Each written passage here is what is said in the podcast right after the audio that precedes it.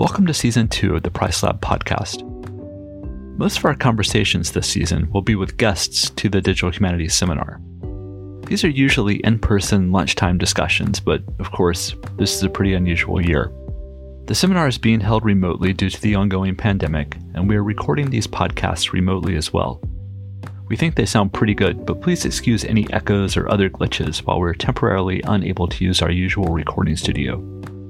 Lauren Tilton is Assistant Professor of Digital Humanities in the Department of Rhetoric and Communication Studies at the University of Richmond and Research Fellow in the Digital Scholarship Lab. Her work fits loosely within visual studies, but she has introduced many of us to something she and her frequent collaborator Taylor Arnold called distant viewing. A suite of methods, as well as a theoretical framework that uses computers to look for meaningful patterns in image data.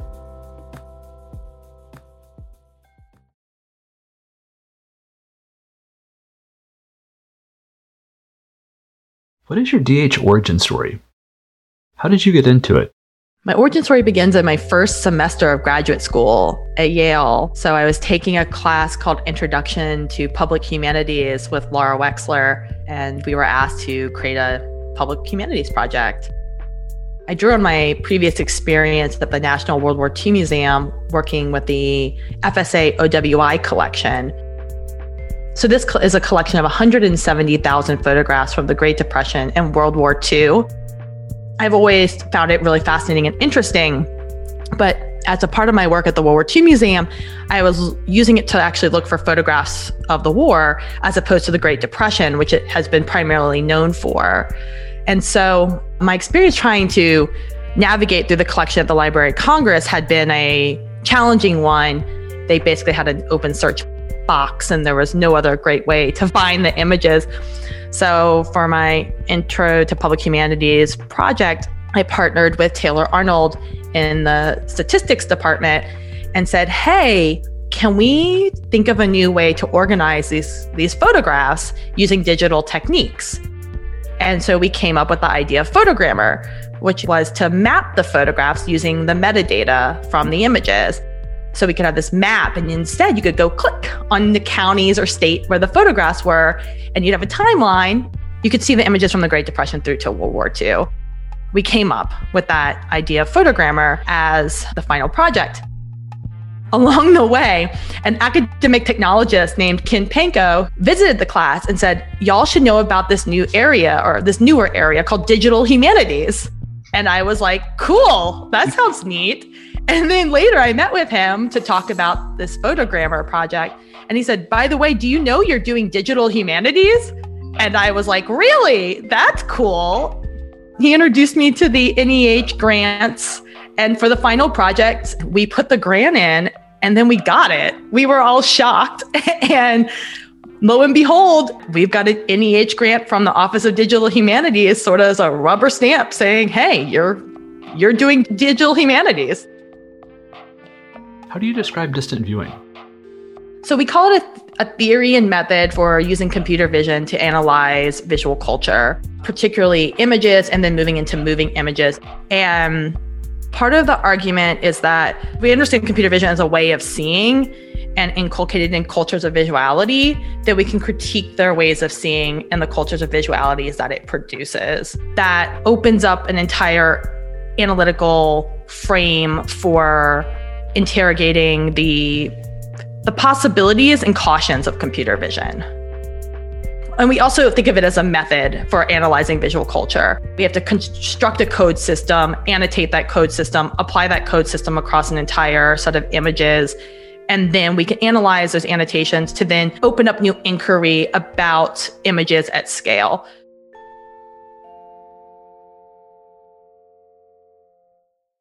One of the things that led to distant viewing was our work thinking through, and by our work, I mean, I'm talking also about Taylor Arnold and I working together, was our work on thinking through how we could bring visual culture theory and computer vision together. Because computer vision, we thought was pretty under theorized from a humanities perspective. And that actually adding a theoretical and methodological frame to our understanding of how computer vision works and the epistemological claims behind it and the cultures of visuality that are embedded in it um, could really help us better understand and better critique computer vision and the kind of work it's doing in the world. When I first heard about distant viewing, the only thing I had to kind of latch onto was Lev Manovich's writings on computer science and new media. And that goes in a particular direction, and it always struck me as more like conceptual art rather than a theoretical framework. What you're doing is a little different. Can you say a little more about that? We really build off Lev's work and are really indebted to it. But as his new book says, his is about the study of contemporary digital image culture in an hmm. online environment or, or in digital spaces because it really brings together his his great work on new media and online digital cultures work on still images in particular and brings those together but people have used cultural analytics in a much larger frame than mm-hmm. he has actually written in his most recent book so we're kind of coming at a similar set of questions about how do we analyze images at scale but we're coming at it from a different sort of theoretical mm-hmm. and methodological frame You know, I've been working on the Collections as Data project, and we would often receive proposals that, for various reasons, wanted to improve facial recognition software so that libraries or archives could use computers to process collections or look for famous people or do things like that. None of the proposals were coming from a bad place necessarily, but we were like, do we want to encourage people to make this technology better, just given what we know about the way it gets used sometimes? I was really torn because if, if, we don't do it, someone else will, and maybe we can find someone who can bring a social justice framework to it. But it's just really tricky. Uh, so I'm wondering how you think about these ideas. I think we're struggling with the same set of tensions that you've mentioned. There is a challenge that these algorithms now exist, and particularly the neural networks exist. And we are always trying to walk this fine line between reimagining them and remaking them and do we participate in this? And i think we've tended to err on the side at this point of how can we reimagine what we can use these technologies for and how might they be able to further humanities inquiry and scholarship that furthers our values and beliefs and commitments. And so that I think that's part of where we we've settled on some of these questions and uh, challenges. This challenge is not unique to computer vision. I mean, for those who do spatial analysis, these are technologies of surveillance in the state as well, like GIS systems. Um, so it's part of a long set of technologies that are inculcated in problematic formations and commitments that we do not share. Normally, when people learn about computer vision, AI, and how neural networks work, they learn about it through either the lens of technological innovation, engineering, or business. So, getting introduced to it through the frame of the humanities and the kinds of questions the humanities asks, I think serves the purpose of making sure we all sort of understand what's going on with this technology uh, when we see it deployed in other less thoughtful ways. If we rethink of computer vision as you know as a mode of communication, then we're responsible for what types of communication we are embedding in them and what we're going looking for and what we're trying to say through them. Mm-hmm. And by doing that, we become accountable in a new way to the messages they are sending. Mm-hmm. In other words, what they are encoding and then what they are decoding. And if we can reframe what we're doing, then it opens up a series of questions about what we're seeing and what we're asking these these technologies to go see. Mm-hmm. And I think that like that's the power of thinking about it as distant viewing is that we actually bring it up one level and then every time we use these we say do we like what we're encoding? Are we comfortable with what we're decoding? Mm-hmm. And do those align? Do they not? Are they inculcated in problematic racial formations or racial essentialism or gendered notions that reproduce binaries? Do they have privileged ways of seeing objects that are through a colonial gaze? We're always having to ask that broader question about what we're doing. And I think the reason that frame's important is because companies and higher education and labs are building new kinds of neural networks all the time because they can sort of generalize from the technology to other features. So distant viewing allows us to think about no matter what the latest version of the neural network is or what kind, that we're constantly having to ask those questions along the way about the messages it's actually looking for or sending out into the world. Hmm. And that's, a, I think, a fundamental reframing of what computer vision is. It's yeah. not just a technology, an instrument, a tool. If we rethink of it as a mode of communication and a way of seeing in the world, then we're accountable to the social cultural beliefs that we embed inside of them and produce on the other side of them. I think distant viewing in some ways is about that computer vision is here, it's not going anywhere. So, how do we create deeply humanistic theories that allow us to think critically about these technologies and ways of knowing that are often produced without attention to those features and characteristics? We really think that we can use distant viewing to to pursue humanistic inquiry, inquiry from the film studies, media studies, visual culture studies, American studies, and others, because like our colleagues in computational literary studies have said, if we can think about computation as a way to scale up our forms of evidence to produce different kinds of knowledge.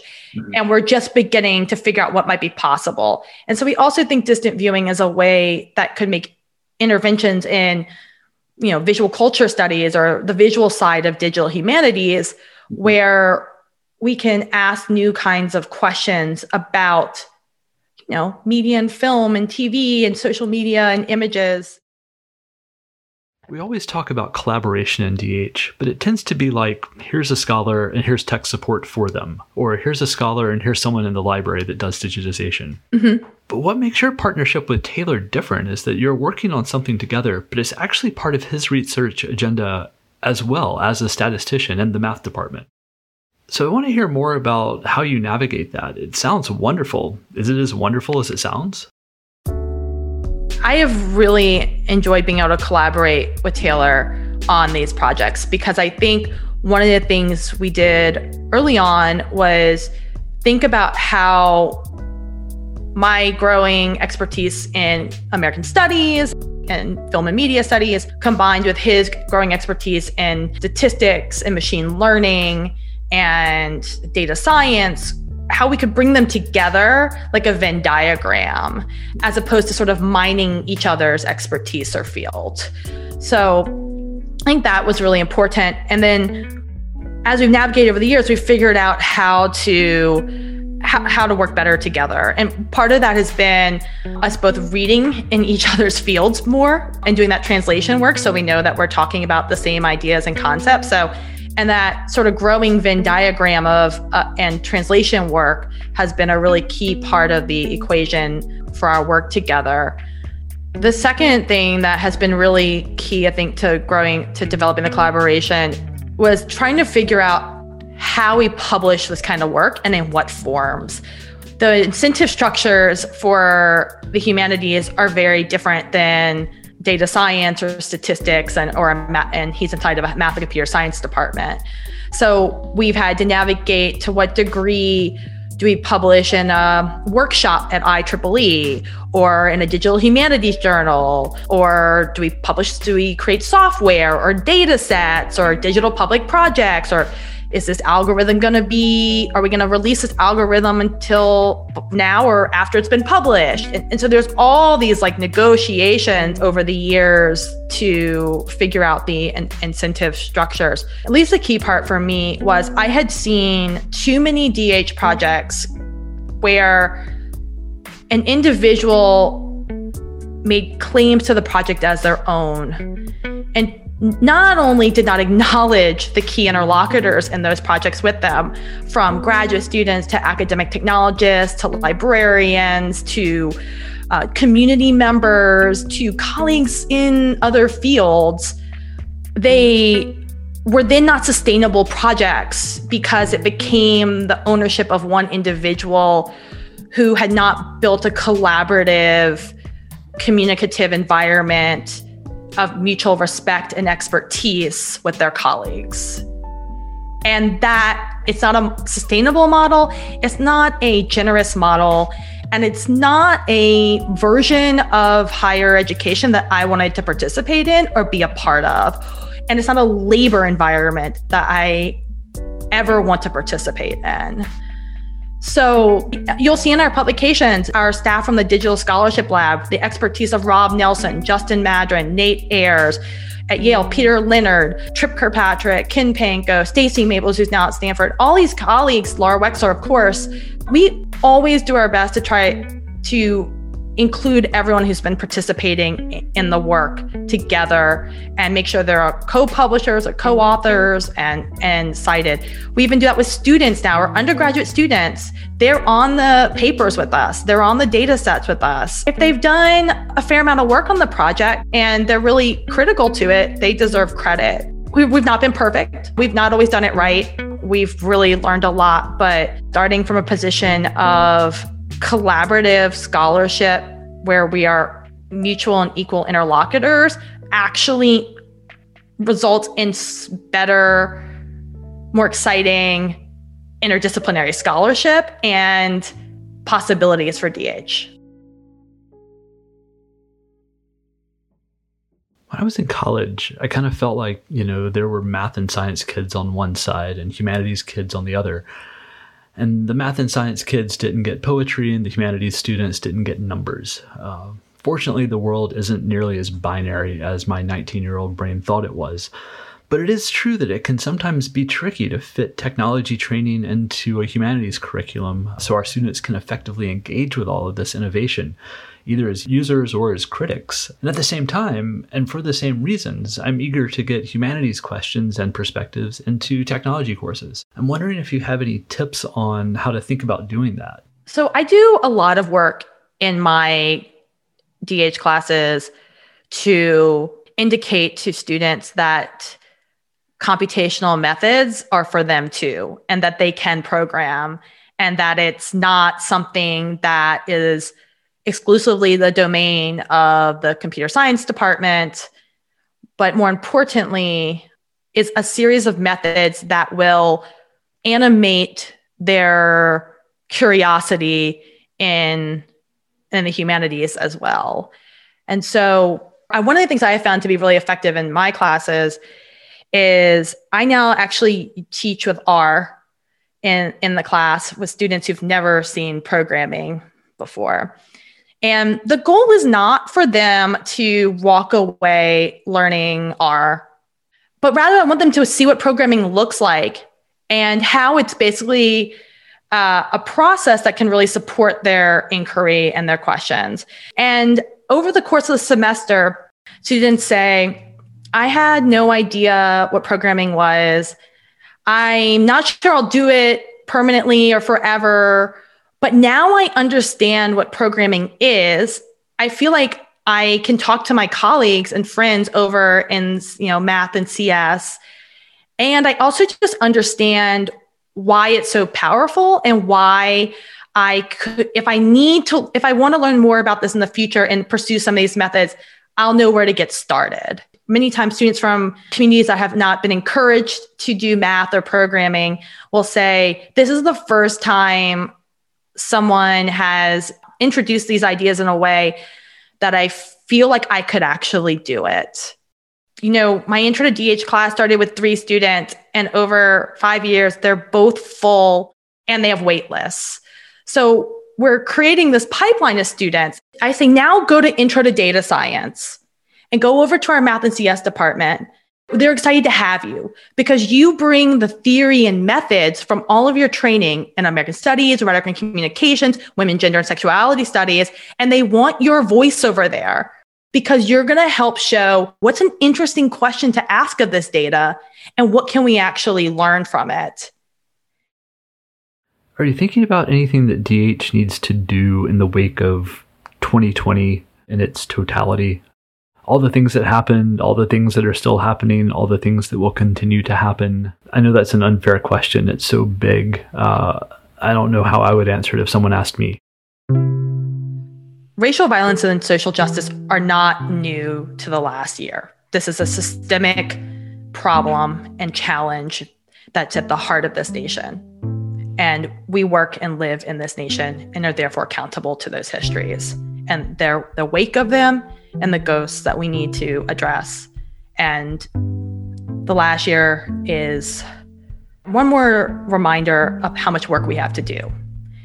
And I think that a lot of the efforts in DH to decolonize, to work toward an anti racist DH, and to figure out how the field, both through who is involved and who is studying inside of it and what we're studying and how, are how, making sure we're aware how those may or may not be contributing to those structures is really important and a reminder of the work we still have to do about that. And i think we are doing we're starting to do a lot more of that work. I think we could see through the ach conference through twitter um, amazing work particularly from latinx dh and black dh and other areas and that it's our work to continue to amplify and support that kind of work and we can all be a part of that together. I think that's really important because also one of the things I think is really important about some of the work we do in DH is a lot of our colleagues are working really hard to not just tell stories of violence and oppression, but of love and joy and creativity.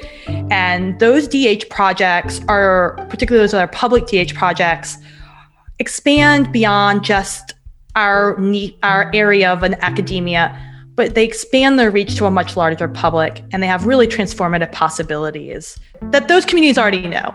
that's the reason they're doing that work. I'm not, you know, so I think that's part of the reminder right now. In terms of COVID, I've never been more committed to thinking critically about the collection and analysis of data. This is a moment where there have been huge debates about what counts, who counts, how we even put data together to understand what's happening. And it seems to me, at least, that making sure that that's a fundamental part of all of my classes and us all working together to realize the power of counting and quantification and what it can actually do to reveal structures of inequality or to reveal everything, reveal who's not getting access to vaccines, right? The fact that at times people weren't even counting that data or counting it right correctly means we need a whole new generation of thinkers who are going to think really critically about data in this world. And I think DH is the, among the best positioned to do that because we bring not just the methods, but we bring a theoretical frame to it